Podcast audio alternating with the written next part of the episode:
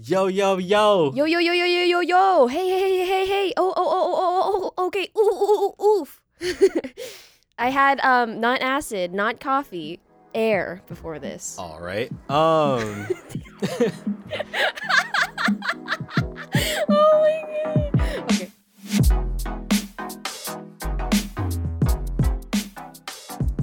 What is up, friends and fam? Your sweet ears are listening to Adult Ish from YR Media. And mommy, I promise I did not do acid before this. Uh, no comment.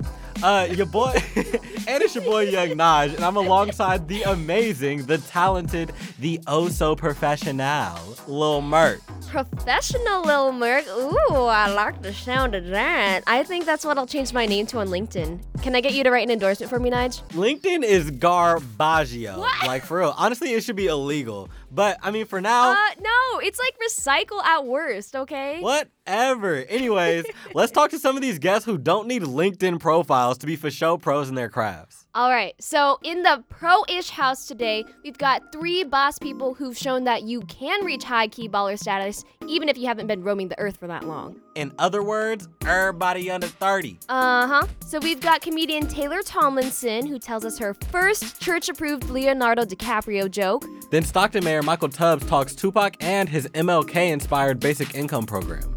And to cap off our show, breakout indie rock musician Snail Mail, who, fun fact, is 19 years old, tells us how to party like a rock star and opens up about her hate for Taco Bell's Crunchwrap Supremes. Uh, I guess that was a little bit of an overreaction for me. I I retract that. You better! But shoot, now I'm hungry. Bruh, we're starting the clock, so let's get this freaking episode going. Okay, sheesh. What you know about sheesh? That's for show my word. First you stealing my time, now you stealing my word. So Merk, since we're the faces of this dope podcast, would you say that we've gone pro? Uh, depends how you define pro, bro. I mean like ultimate baller status, like my boy Wilt the Stilt.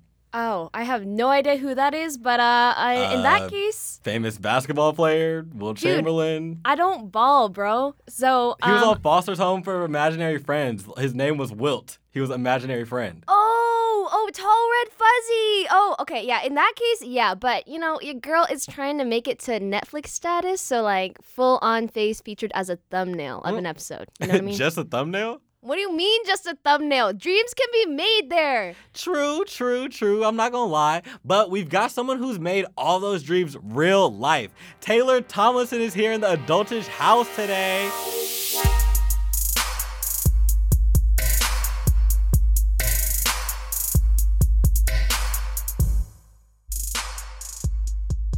Hey, girl, Tay. Thanks for coming to our show. Hey, thank you for having me. Oh my gosh, I'm so excited. There was a Foster's Home for Imaginary Friends reference up top. you recognize that I am a thumbnail on Netflix sometimes, which is the greatest accomplishment of my entire life. There you go. Snaps to that. So, everybody, Taylor got her start in comedy at 16 and was a top 10 finalist on season 9 of NBC's Last Comic Standing. You've heard her lovely voice on the Self Helpless podcast, and she's rocking a sweet leather jacket on her set on The Tonight Show. It's on YouTube, check it out. But for reals, Taylor, where'd you get that leather jacket? Oh, which one? The one on the Netflix? Let's go with the the black one with the, the white stripes, that one. You know what? I think that's actually from like Forever 21 or something, but I found it at a thrift store. Ooh. It was not my first choice for that special. I had picked another jacket and then I got there and they were like, you can't wear white. You're too white to wear white. And I was like, oh, okay. so I had to change my entire. and then the jeans, like the jeans I was wearing were jeans I like stole from the wardrobe department at Last Comic Standing. Like I Oh, am not, no. I am not classy at all. Well, you've most recently seen that leather jacket on Netflix, the comedy lineup. Achieving those Netflix thumbnail dreams for us all. Is that everything you ever hoped for, Taylor? Oh my gosh, it really is. I mean, everything you ever hope for sounds a lot grander than it than it actually feels. Mostly it's just me and my sisters in a group chat sending each other screenshots of like, "Look, it's a different picture now." it's not very glamorous. It's just kind of you being excited alone. Uh, but yeah, it's so cool. It's very surreal to see like a thumbnail of yourself on Netflix, like right next to Queer Eye. Oh, yeah! Yeah. So, Taylor, just to get things started, we did some digging on your Twitter graveyard. yeah, we want to know if this really happened. You once tweeted, My dad says a good Christmas gift is something you know the other person won't buy for themselves. So this year, I bought him tampons. Okay. Did that really happen? No, I didn't actually get him tampons. It, it Ah. wouldn't have thrown him either. He's got four daughters. He's bought more than his fair share of tampons over the years. He's completely desensitized. So, your career as a comedian started in your mid teens, the prime time for awkward adolescence. So, what was it like knowing while everyone else was getting their start on driving cars, you were getting your start on your comedy career? You know, it's weird because looking back on it, I'm very grateful that I started as young as I did. And a lot of people, when they find out, are like, oh, that's so great that, that you started so soon. And, and I wish I'd done that. But at the same time, you know, you're 16. I mean, you don't have anything to talk about. I, I was literally doing jokes about not going to prom. And it's good for learning how to be on stage and learning how to mm-hmm. write jokes, but you do only have the life experience that you have at that point. And it's not very much. I mean, I'm 24 now and I'm still like, I got to live some life. Did anyone try to talk you out of doing it? I tried to talk me out of doing it. I'm still trying to talk myself out of doing it. Uh, every day I'm like, you could just get a desk job. Doesn't that sound nice? Knowing Nine to five. Yeah, honestly, it sounds weird, but it sort of is when you're on a different plane every 24 hours and and it's hard to get any sort of rhythm or schedule going, but I know that what I'm doing is like the best thing ever. So, why did you even jump into comedy in the first place? My junior year of high school, my dad, he just wanted to hang out before I went to college. And so he signed us up for a stand up comedy class Aw. that was like 45 minutes away from our house. I don't even think he thought I was very funny. He was just like, You're a good writer. You like to write. You can write jokes for me. And so we went and took this class, and uh, it was weirdly enough, it was at a church. it was taught by a church comedian. I grew up super religious. And so I started doing comedy, like opening for that guy, or churches, or fundraisers, mm. or schools and coffee shops. Like basically everywhere that wasn't a club, I, I was performing in. do you remember any of those jokes that you used to do back then? When I was like 16, 17, I'd say, I'm really sorry uh, that I'm so young. And I know there's going to be some generational differences tonight. For example, you guys probably saw Titanic in theaters, and I saw Titanic on VHS. VHS. Yep. I was like, when you guys saw Titanic, you cried because Jack died. And when I saw Titanic, I cried because Leonardo DiCaprio didn't look like that anymore. so that was my opening joke for like the first maybe two two or three years was just me going like look i know i'm super young and i'm sorry about it Well, Taylor, this is a segment that we like to call goals. So here we find an expert on a certain topic that will help us reach our hashtag goals. And today, Taylor is here to help us reach our goals on fitting in with older, younger, or whatever millennial same age crowd that we're trying to fit in with. Hashtag respect my age goals. So our first question is like I'm not sure if you know this, but our parents' generation hates us. Like millennials killed Applebee's, or millennials aren't buying diamonds, or we're lazy and vain, which is true sometimes. But how do you gain respect from those older people? Or should I even try? the way i gain respect with older people is by hating myself more than they hate me like it, it's always very strange to me because i feel like sometimes i'm like oh they're not gonna get it they're not gonna they're gonna think i'm dumb they're gonna think i don't have anything to say or i don't know anything yet or i'm ignorant or i haven't had enough life experience and i think people who are older than people in their 20s just don't like arrogance i think they just hate it when millennials are walking around like they know exactly what they're doing. And I think more and more our generation is figuring out that we don't know what we're doing. I think a lot of people our age are kind of trying to do everything as far as like, I'm going to party really hard, but I'm also going to like nail this internship and get a full time job at the company I love. That nine to five. Yeah, they're like, I'm gonna nail it professionally, but I'm also gonna go out and drink and hook up, and I'm not gonna get committed too soon, and I'm gonna experience life. You kind of can't do all of that stuff at once. It's it's you can, but it's very difficult. Yeah. And I think even what I don't respond well to uh, among people my own age is just people who don't seem to acknowledge the fact that we're all struggling and uh, and we're trying to get better as quickly as possible. But you know, it's a process, and your 20s are a decade. So let's pretend you're at a family gathering where you're the oldest young person. You know, everyone else is going through puberty. They're probably popping pimples in the bathroom. Ugh. What do you do if your grandma or uncle shows up and hits you with the, What are you doing with your life? question? Yeah, you just have to accept that you're gonna have to kind of handhold people through what you do, and then get it down, get it concise. Maybe practice it in the car on the way over, and have some questions in the back of your brain for them, in case you want to stop talking about what you do. That is good. You know, how are you doing? Are you happy? Uh, do you need me to get your pills? Is, do you still love grandpa? Do like, just hit grandpa? them with harder hitting questions. Distract and deflect. So, I have a question about mansplaining. Okay. How is that related to hashtag respect my age goals? Uh, I guess it's more like a hashtag respect goals. All right. My dad's done it. My grandpa's done it. I mean, Obama probably even does it. but I mean, like, for those of you who don't know what mansplaining is, pause this podcast, go Google it, do some research, and then come back later. But real quick, right now, I want to play a quick Vox Pop that two of our high school interns produced here in Oakland. Ooh. Shout out to Olivia Monforte and Vanessa Rasmussen. Hey, shout out, shout out. So, in the clip that hit the streets and asked people about this hot topic, after this, we're going to talk to you real quick about an instance where you were mansplained to, and we're going to figure out what would your response be to mansplaining. Cool. Do you know what mansplaining is? Yes. Oh, yes. I am a woman. Do you mean to explain that to you? So I'm just kidding. So the answer is yes.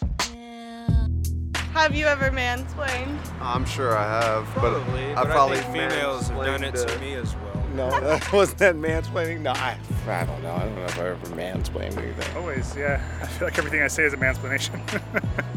I don't know if it's just him or things get broken down to me a lot more than they need to. Possibly, yeah. And but I like the fact that I hang around with women that will hold me accountable to my bullshit. Have you ever done that? How about one time? I'm, I'm not I'm not gonna lie, one time. One time? Like a specific time? Today. I knew that she was in law school, and nevertheless, I thought I knew more about California politics. I mean, I quickly realized that I was wrong there and that I shouldn't have assumed that, but it still happened. How, uh, do you know what mansplaining is? Man, who? Mansplaining? No, what's that? Um, it's kind of like when a man explains something to you in a demeaning way, like down talking to you. Yeah, I even have that in intimate relationships. It's ridiculous.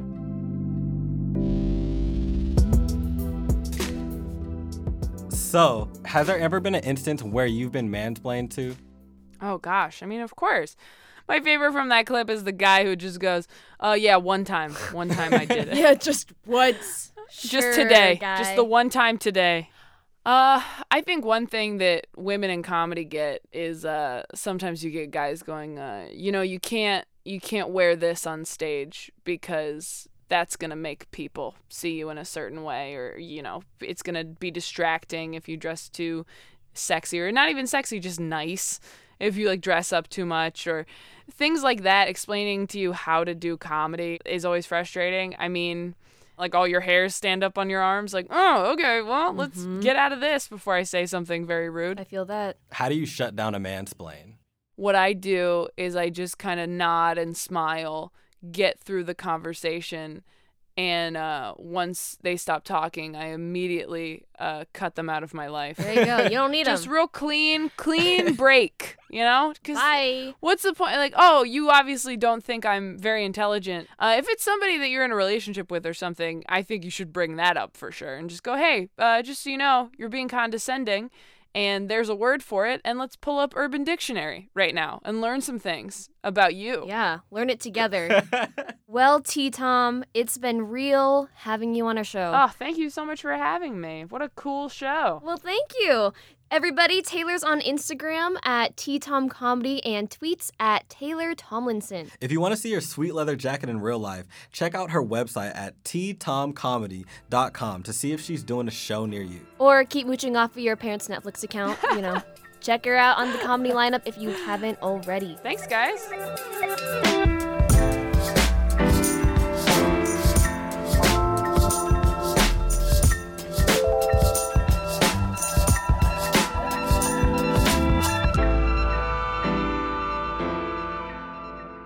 Yo, Merk, how old do you think you have to be to like run the country? Um, I mean, I like guess if you had to give me a number.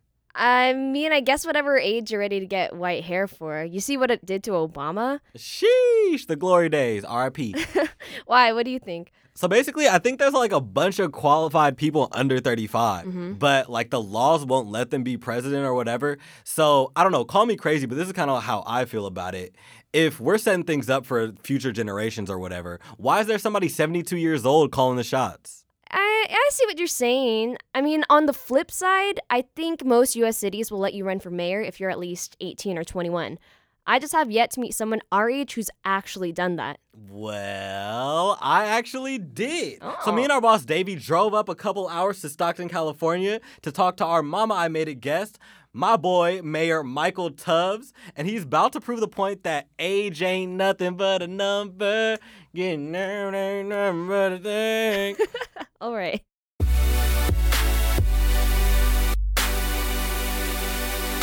Mama, mama, I, I made it. Just to fill you guys in, Michael is 28 now, but two years ago, he made history by becoming Stockton's first black mayor ever, and also the youngest mayor of a city over 100,000 people, but it's more like 310,000. Also, I gotta be real with you. Tubbs probably won't like this, please don't get me for this, Mike, but before he was elected, Stockton was regularly considered one of the most miserable cities in the US, sometimes even number one in that category. Oh, snap. Well, props to him for turning the beat around. Yeah. So anyway, I started off talking to Mayor Tubbs by asking him about why the Tupac poem "A Rose That Grew from Concrete" is his favorite poem. Oh my gosh, I love that poem. my, my, I think my half the city can recite it by now. Right now in Stockton, to to grow, it's like growing like a rose from concrete. That's Right. not easy. It's very difficult, but we're saying if you're able to grow through the cracks in the concrete, we'll make sure there's something there for you, while also doing the work to make sure that the next generation of kids don't have to grow in concrete. But I think as someone who grew up um, on the other side of the tracks and uh, whose mom had him young, grew up in poverty, whose father is still incarcerated, just this notion of growing from concrete really stuck with me. So you said that I, can see that you identify as that rose as well, but do you think that the residents of Stockton identify as that rose too, in your opinion? Absolutely. I remember the first summer of this program I co-founded called the Summer Success and Leadership Academy. It's like a leadership development program in the summer. Um, we I taught the lesson at that program for the first time. Right. And one of the students, when she turned 18, got it tattooed on her. So she has a whole poem as a sleeve. And there's so many um, young people we work with and mentor whose college essays are about being this rose that grew from concrete. And, it's, and it's just exciting how, how it still resonates six years after I first started using it all the time in Stockton, but over 10, 15 years since Tupac's death, right? Yeah. that's incredible. Now that's dope. That's dope that you like that resonates as almost like a rallying call for your city. Oh, absolutely. That's tight. That's tight. But real quick, for people that don't know a lot about Stockton, what's something that you think people should know? Well, there's a, cut me off because there's a lot, but I think number one, Stockton's 315,000 people, bigger than Newark, New Jersey. is just as big as Pittsburgh and Cincinnati. Mhm. It's a it's a big city. It's the 62nd largest city in our nation. Um, it has the second largest inland port in the state. It has the oldest Sikh temple in North America. It's incredibly diverse. Dolores Huerta, Maya Angelou, Larry Itliong, these social justice heroes, Mhm. all called Stockton home or from Stockton. Yeah. Um, it's a city on the rise. For three of the last four years, we've been named All American City. We were bankrupt six years ago. Now we're the second most fiscally healthy city in the state. Mm. So we're not perfect for sure, but we're trending in the right direction. And we're in a perfect location as well, close to the Bay Area and Sacramento and to like Yosemite and things of that sort. So it's quickly Mhm. becoming a place to be. Um, has it always been like that for you? Because you grew up in Stockton, right? Yeah, absolutely not. Growing up here, my, my first impulse, my first motivation, um, the idea of being a rose from growing from concrete meant leaving Stockton and never Right. coming back. Um, so I had a very, I was proud to be from Stockton because there's a certain swag and a certain like bravado that comes from being from a tough community and a resilient community. Yeah. But I always thought it was somewhere to be from and to flee from, but never to like come back to and be a part of. Right. Um, so that's changed since I've been on city council. I really fell in love with my city again because I saw there's ordinary people doing extraordinary things. There's so much opportunity, and a lot of the things that make me who I am come from the fact that I grew up here. Right. So that actually was going to be one of my questions. You left Stockton, went to Stanford. You had internships at Google, the Obama White House. What was it like? Was there a, an a, event or a person that brought you back to Stockton? Mm. What's that story like? Yeah, absolutely. Well, I think first when I left and I would come back, I had this little bit of survivor's guilt. Yeah. I was like, man, like Stanford's nice. We got palm trees yeah. and Froyo. I'm in South Africa and El Salvador and Google and the White House. Was like, whoa. Like, I was just in Stockton like... five years ago with all my friends, a lot of my friends, a lot of my family members, a lot of people I love were, were still in Stockton and then mm-hmm. had not even a, a tenth of the opportunity I was presented. So I was a little right. bit guilty about that. So I was I was always thinking about what could I do to help. But then when I was entering in the White House, um, on Halloween, one of my cousins, Donnell James II, he was murdered. Mm. I'm in Stockton at a house party. And that was the reckoning point where I thought about, well, I mean, can you really be successful if you have an opportunity or you could have an opportunity to really make an impact on this place that you're from and you don't? I thought all these, all these good things that were happening had to be about something bigger than just me. Um, so that's the only reason why I decided to come back and run from office is really kind of just working through the grief and the pain of losing a loved one prematurely and understanding that in communities all across this country, but and especially in Stockton, that for far too many young people of color, losing someone before 21 is a rite of passage. It's almost it's almost normal. No one bats an eye. And I'm like, no, it's unnatural. Exactly. It shouldn't be the norm. Almost everybody you talk to, they're gonna say, yeah, like I have at least one friend yeah, like, like, like that okay. I grew up with. That's that's happened to. That's deep. So earlier in the year, you announced that you're gonna start this basic income program.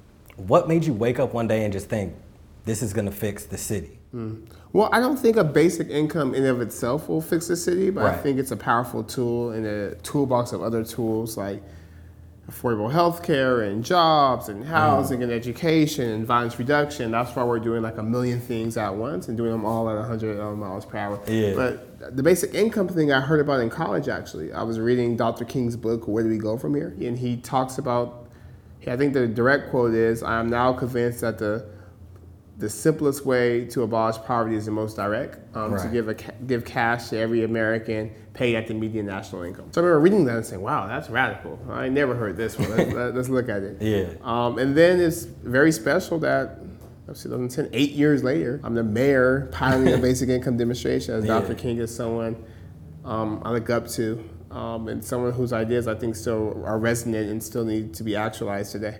Is this the first time that this has been done in the U.S.? It's the first time like a, it's a city-led uh-huh. program, and luckily for us, it's all funded by grants mm-hmm. and in philanthropic dollars. And your hope is that people are using this to, you know, create a base for themselves or lift them on their feet or yeah the, well, well i think the, the data is so interesting like 40% of all californians mm-hmm. don't have a savings account or right. one in two americans don't have $400 in cases of savings or in stockton rents have risen 22% but wages have decreased 8% that like people are really struggling and are working, and there should be an income floor. Mm-hmm. Not for luxuries or niceties, but for necessities that, that people deserve to be able to afford their housing and their just the basics. Right. Like the question that comes up is like, what's necessity? What's your right as a mm-hmm. human? And that's what you guys are like. Yeah, that's the thing. Let's let's talk about what human dignity is. Let's talk about what people right. deserve. If someone works in a low-paying job, they don't deserve housing. That makes no, that makes no sense. Or right. should people work two or three jobs and work themselves to death and not see their families and kids just to pay bills?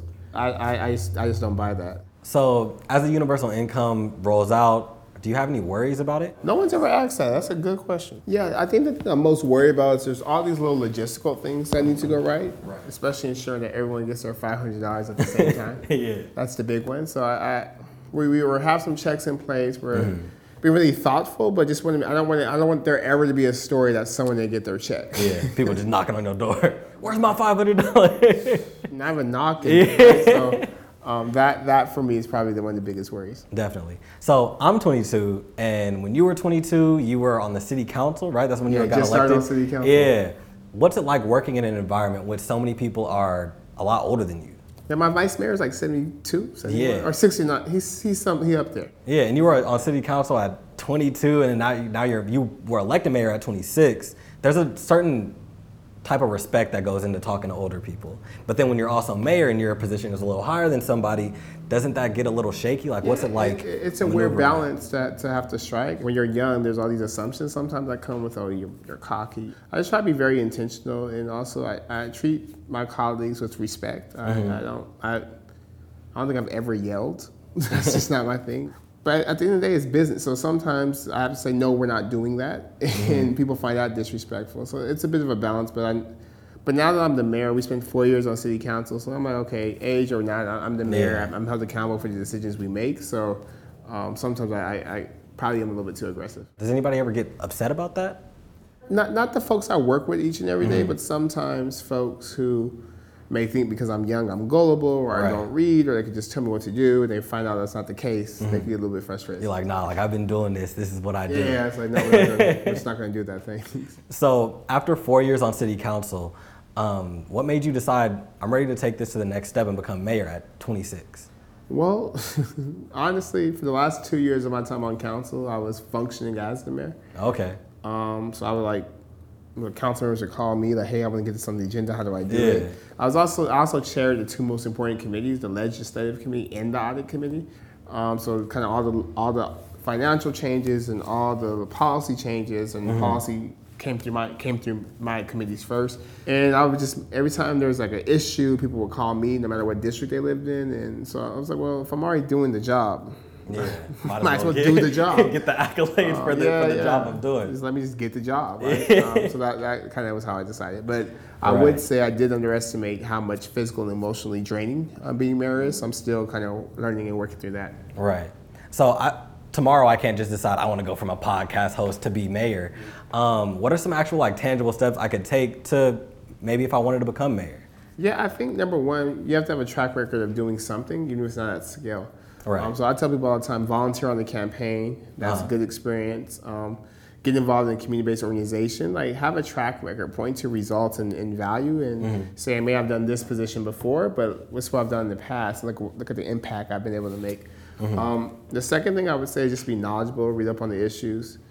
And the third is that you'll never be ready. You can be 50 years old and still not be ready, so don't let your age or quote unquote lack of experience stop you. Like experience is important. And I'm, I'm happy I did city council before mayor. Experience does matter, but experience is not the end all be all. I mean, look who had, look who's the president now, right? Like you don't like if, he can do it, you can do it. So tho- that what would be your advice to somebody who wants to be a mayor? Get your why right, because just to be a mayor to have a title, that's not going to do Mhm. anything for the people you represent. So don't run. But if you actually have something going to get done, if it comes from a place, and I mean, one of my favorite scriptures says, "The greatest of you shall be the servant of you all." And I think Mm. that's a great, great um, quote for leadership. That the idea is that you're you're here to serve. So something that we like to do on this segment, uh, Mama, I made it, is we like to give you a chance to give some advice to your younger, you know, less adult-ish self. Mm. Uh, what would be some advice to your younger self on, you know, just life? Yeah, I would say start going to the gym, man.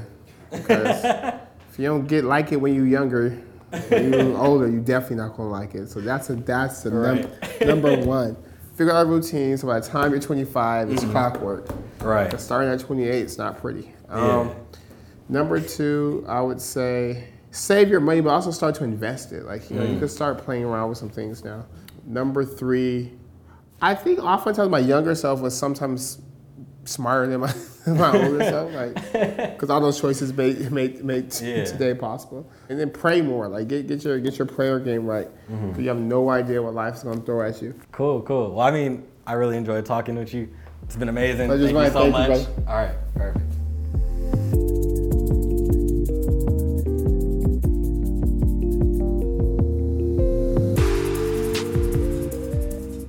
more nitty gritty details on Mayor Tubbs' Universal Basic Income Program, check out StocktonDemonstration.com.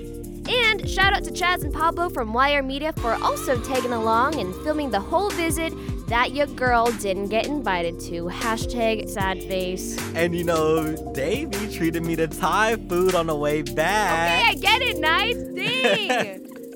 But also, there's a little something extra in the video. Along with the interview with Tubbs, you also get to hear my grandpa's story about how in the 60s, he was one of the first black homeowners in South Richmond, California, aka the whites only part of town. Be sure to watch this all on our website at yradultish.com.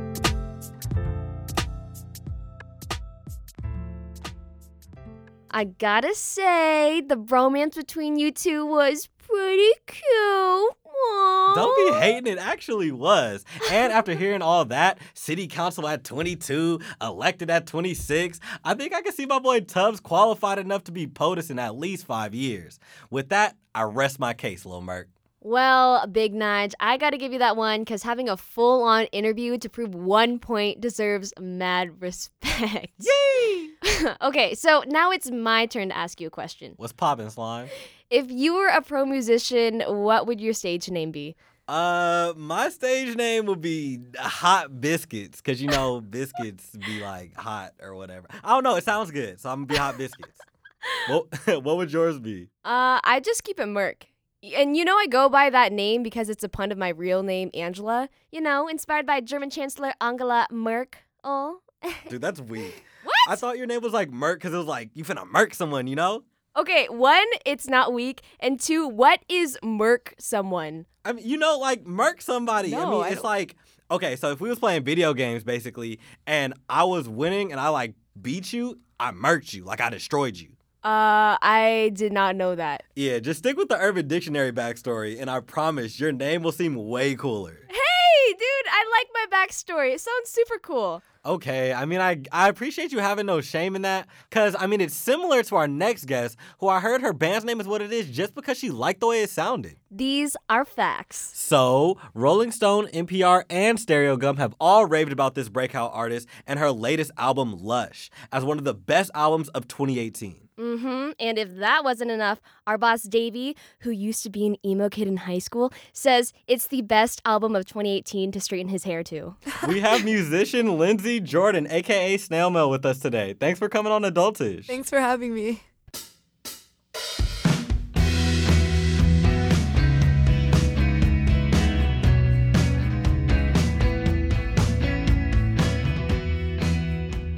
First off, Lindsay, well, how we want to get this started is I'm going to ask you a really important question, probably the most important question of this interview, maybe even the whole show. Okay.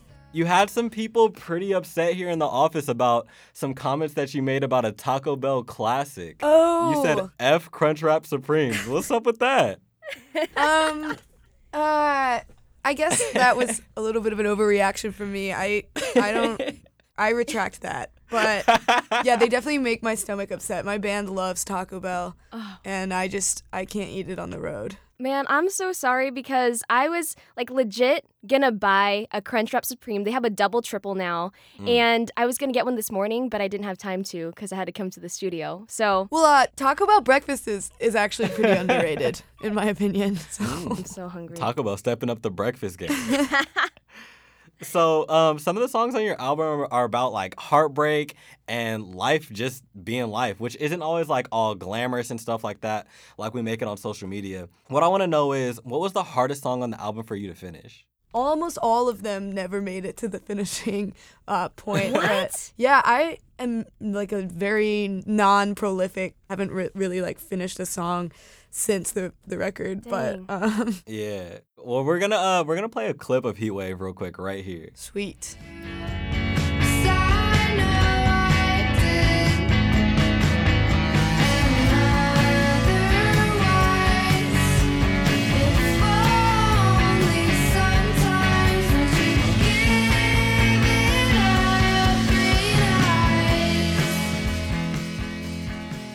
So, um, what like really inspired you, you know, behind like writing that song?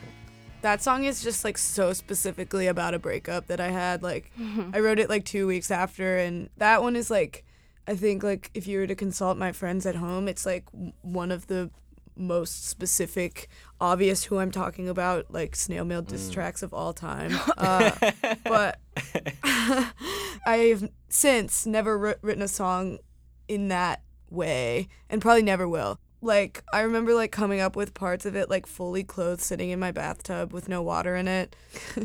and let out my feels. Yeah, yeah, yeah. So speaking of which, when I listen to your album, I get these sort of I'm gonna pour my heart out vibe. Kind of reminds me of you know like Seattle, and that's where I'm from. So shout out, shout out. Um, you know, as a songwriter, you're putting these thoughts, stories, and confessions out into the world. Are you ever worried about being misunderstood? I ask because sometimes I get in my feels on my Snapchat story, and then I feel like I have to quadruple second guess myself on whether the world was actually ready for that. Um, I was in such a different place as a person when I was writing Lush than than I am now, and I actually feel like I was a little less conscious about like what my songs kind of meant to other people and I feel like I, I'm so much less open than I used to be and, and I guess probably because they're like I didn't really expect for there to ever be an audience. So it was just like I can write about whatever I want and it doesn't really matter. Yeah, that makes sense. There's like a bit of reservation or just like, you know, keeping things Yeah, to definitely. yourself. For sure. I think that's all part of hashtag adulting. Whoa, I had I had no idea. I like just got off the phone yesterday. I had like a business manager meeting with like six people on the phone where we were talking about like W twos and uh Oh, like gosh, investing ew. and my retirement. It was oh so funny. uh, it's just I've been thinking about my adulthood a lot in the last couple hours. so Boom. You've come to the right place, my friend. So what we want to do is uh, we're gonna play your first guitar-driven song on the record. Um, here is "Pristine." cool.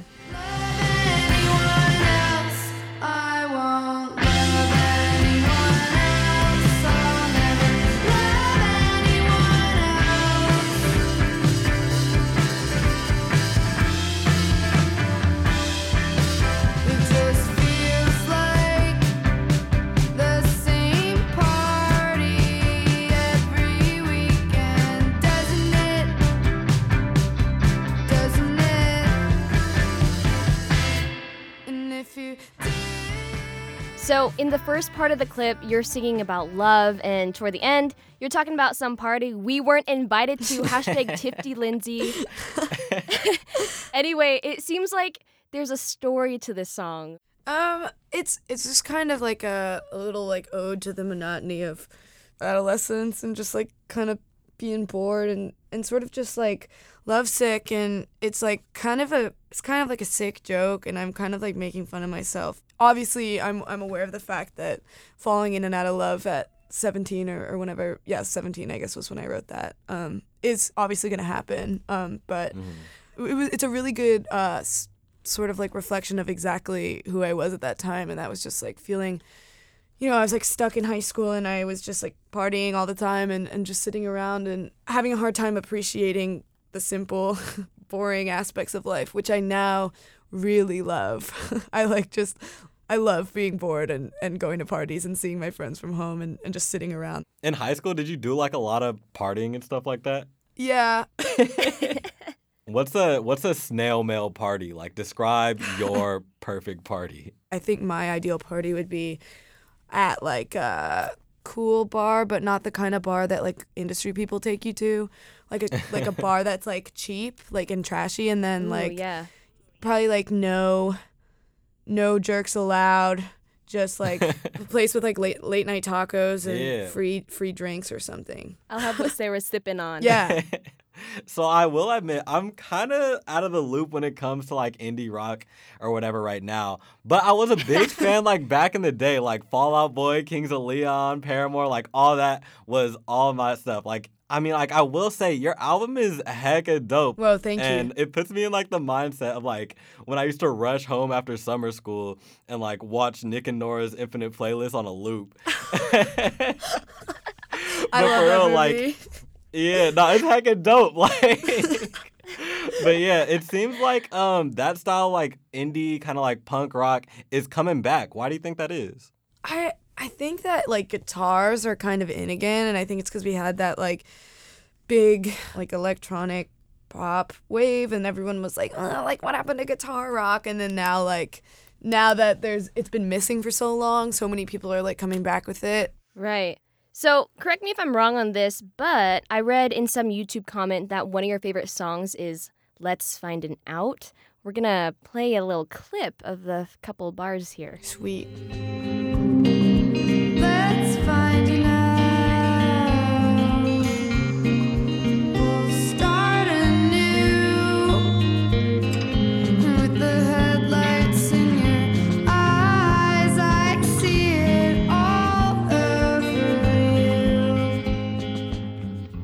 Damn, so good. Oh my god. Thanks. So, Davey said this is one of his favorite songs because of the subtle yet complex fingerpicking.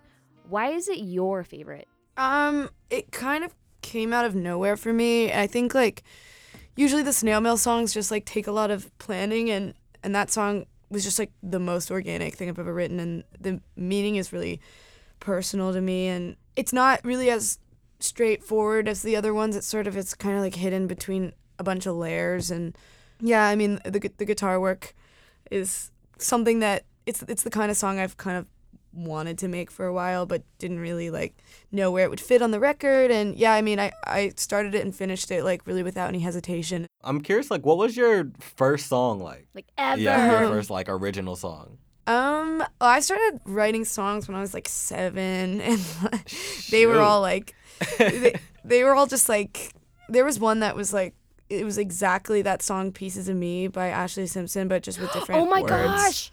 That song, that's the first song I ever remembered the lyrics to. Not even kidding. I think yeah, that might have been my first ever song. It's just I I think I like changed a couple lyrics and and I never even realized that that's just exactly what I was ripping off until like a couple years later, like looking Sorry, back. Ashley. That's like way more. That's way more advanced than I thought that you were gonna say. I thought you were gonna be like, you know, coloring on the paper. Like, what do seven year What do seven year olds write about? But that's hecka dope that you were like writing at that level. I think that uh, that's the song was maybe about like waiting around for like my friend to sleep over or something. oh, that's a good one. That was the question back in the day. You you just would never know. yeah, like are they gonna come sleep over or do am I gonna have to clean my room or, or am I just gonna wait around for an answer? So we're at our last question. You probably get these day in, day out questions like, What's it like doing this at such a young age? And right. what's it like being a woman in a band? What's yeah, what's something you wish you were asked more often about your life Ooh. as a musician? Uh I sometimes I kind of wish people were just like, "How are you doing?" How are you doing? Yeah, thanks for asking. I'm actually pretty good right now. I just had three weeks at home. Just been like reading and eating a lot of Oreos and just like kicking it. How are you guys? Yeah, I'm doing pretty good too. I mean, uh, had, a, had a bit of a rough a rough morning. Yeah, here's a quick little flashback, Lindsay. Davey will probably edit something in here. From The bathroom floor to interview time. I remember my first night drinking. Those were the days. JK. Wait, can I leave real quick? Handle some more business. No. Oh. And flash forward. A rough a rough morning, but doing better now. I'm sorry. Um, I'm I'm pretty good. I'm super hungry, and again, I was legit craving that freaking double, triple crunch wrap. So I went to this like off-brand Chipotle place. So I've got chips and guac and a sexy Ooh. burrito waiting to get inside my mouth. Amazing. I love Chipotle. She was gonna get Taco Bell, but then like she was like, no, I don't want to make Snail Mail upset. I can't. well, I'm sorry. Lindsay will smell my breath over the, the airwaves. I'll sense it. Last time I went to Chipotle, I was sitting there by myself. Like there was like no one in the store, and Pristine was on, and I was just eating my. It's on the store No playlist. way? Yeah, I was like at the one right right next to my house, just sitting there Oh listening to Pristine, eating. It was like a moment, a moment and a half. oh my. you should have came up to somebody. like, yo, who is this? All right. Well, thank you so much for being on our show, Lindsay. Cool. Thank you.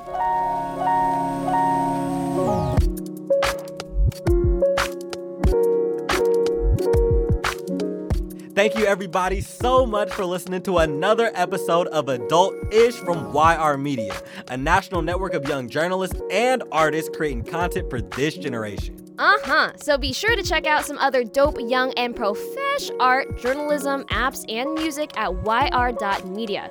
There's also our website at yradultish.com. And as always, we want to shout out everyone who made this show possible. So, Shout out to our senior producer, Captain Diggity Davy, for guiding this adultish ship. my incredibly talented partner in crime, Murky Mark. Aw, and my podcast writer died, Nige Nige. we also want to give kudos to our EP, Rebecca Martin. And last but not least, the audio wizard of Oz, Ganadi Joe Johnson. So, like, share, and subscribe to the show. And hey, guess what? If 25 of you lovely folks leave us a hottie review, Nige, Davey, and I will each drink 25 of Taco Bell's Diablo hot sauce and film it. That's like the spiciest incentive we got. Yeah, we'll even make it like a race or something. For real, thanks for listening again, and be sure to tune in next week when me and Merk push a few buttons on Race Ish. Uh, more like talk to other people who do the button pushing.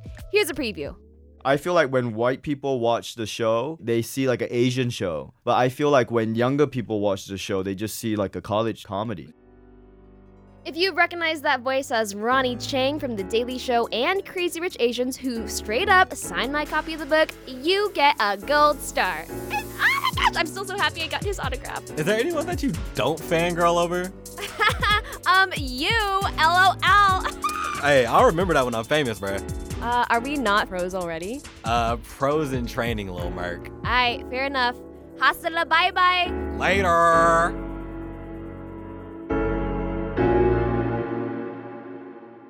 Does that mean we've been writing strong uh, segment copy? I think so. High five, Nige. High five? No. Oh, was that high five? Yay! oh, wait. Okay. High five in three, two, one. Yeah! Close enough. That's that's what a long distance teamwork relationship looks like, everybody.